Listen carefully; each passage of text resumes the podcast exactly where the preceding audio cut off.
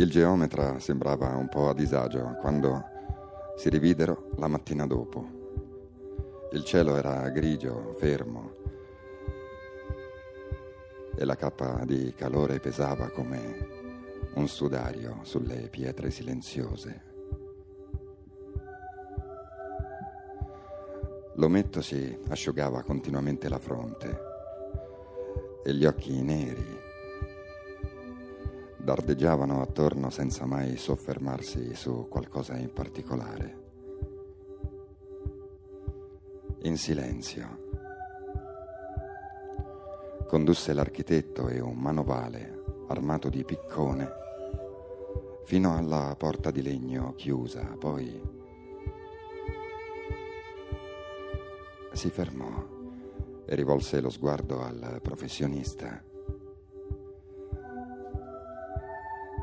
Archite, disse, voi ieri mi avete chiesto di prendere notizie sull'uomo che abitava qui. Io ho chiesto in giro e qualcosa mi hanno detto. Volete sentire prima o dopo?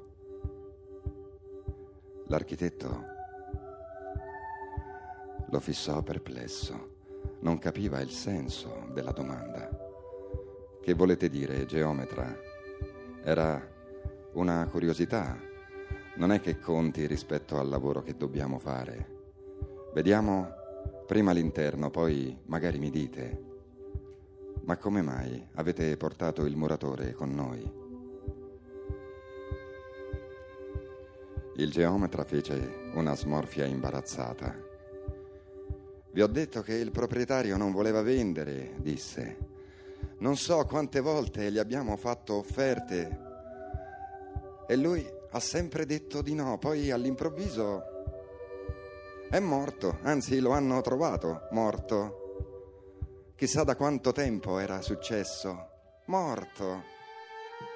Era praticamente diventato una mummia.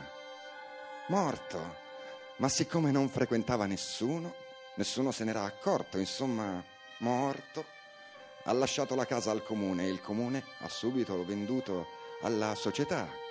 Io conosco la pianta catastale, ma qua dentro non sono mai entrato. La porta è chiusa, ma le chiavi non ci stanno da nessuna parte. Peppino col piccone qua serve per aprire. Fece un cenno al manovale che a noi. Si avvicinò alla porta e aprì con un paio di colpi alla serratura arrugginita. Entrarono, cercando di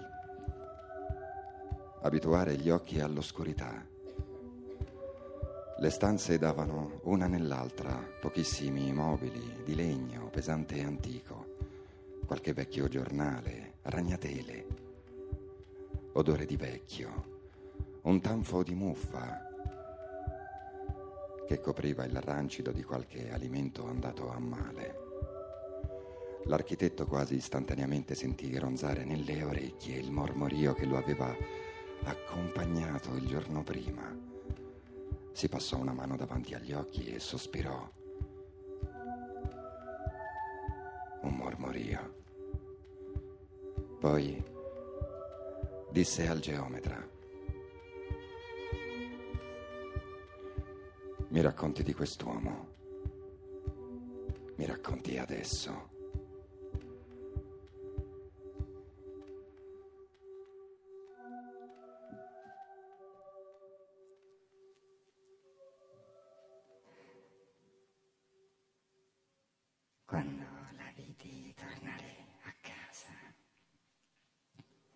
successe qualcosa nel cuore.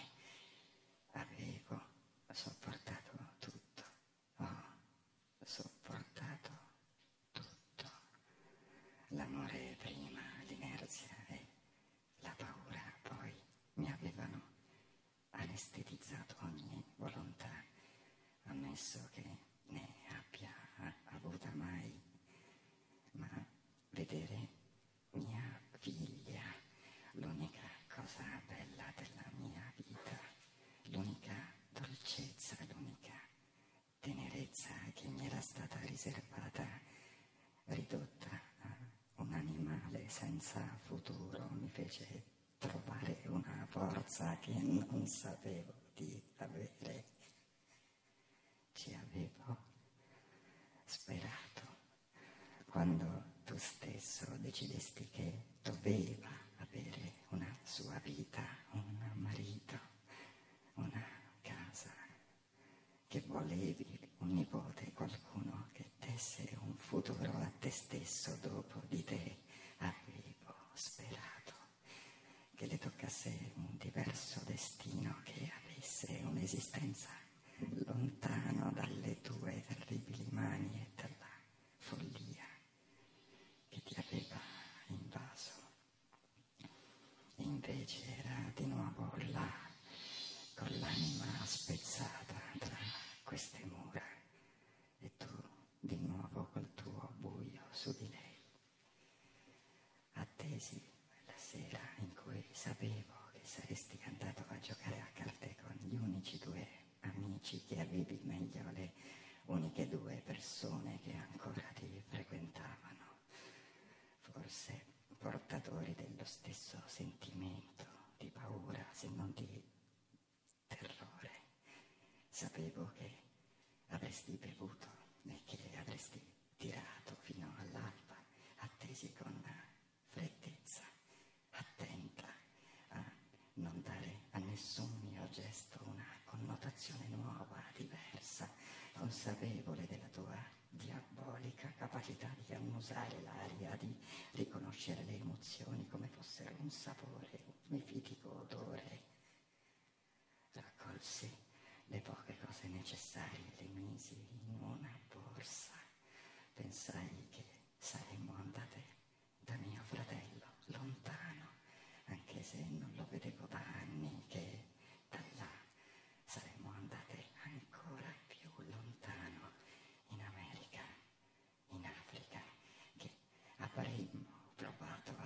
se c'era spazio per la vita nel nostro tempo, per lei, non per me.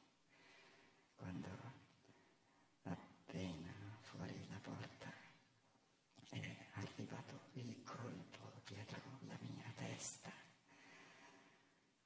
ho avuto solo un attimo per pensare in che cosa mi fossi tradita,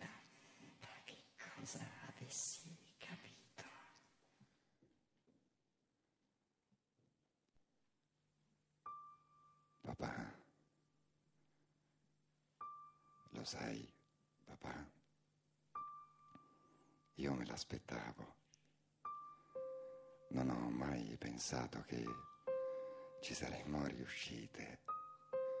Lo avevo visto che guardavi le chiavi dello sgabuzzino appese sull'altro chiodo, a pochi centimetri di distanza da quello solito, che da quello, in un lampo, avevi capito che la mamma aveva cercato la borsa grande, l'unica cosa che poteva volere là dentro. Lo sai, io e te ci assomigliamo, non solo negli occhi, anche nei, nei pensieri. E perché? Perché non gliel'ho detto? Facile, eh, papà? Perché volevo che ci provasse. Perché se avesse saputo che c'era una possibilità, una sola, che tu ti accorgessi di qualcosa, non l'avrebbe mai fatto. È vile la mamma, tu lo sai. Papà non ha nessun coraggio. Dovevamo provarci. Lo capisci, papà? Almeno provarci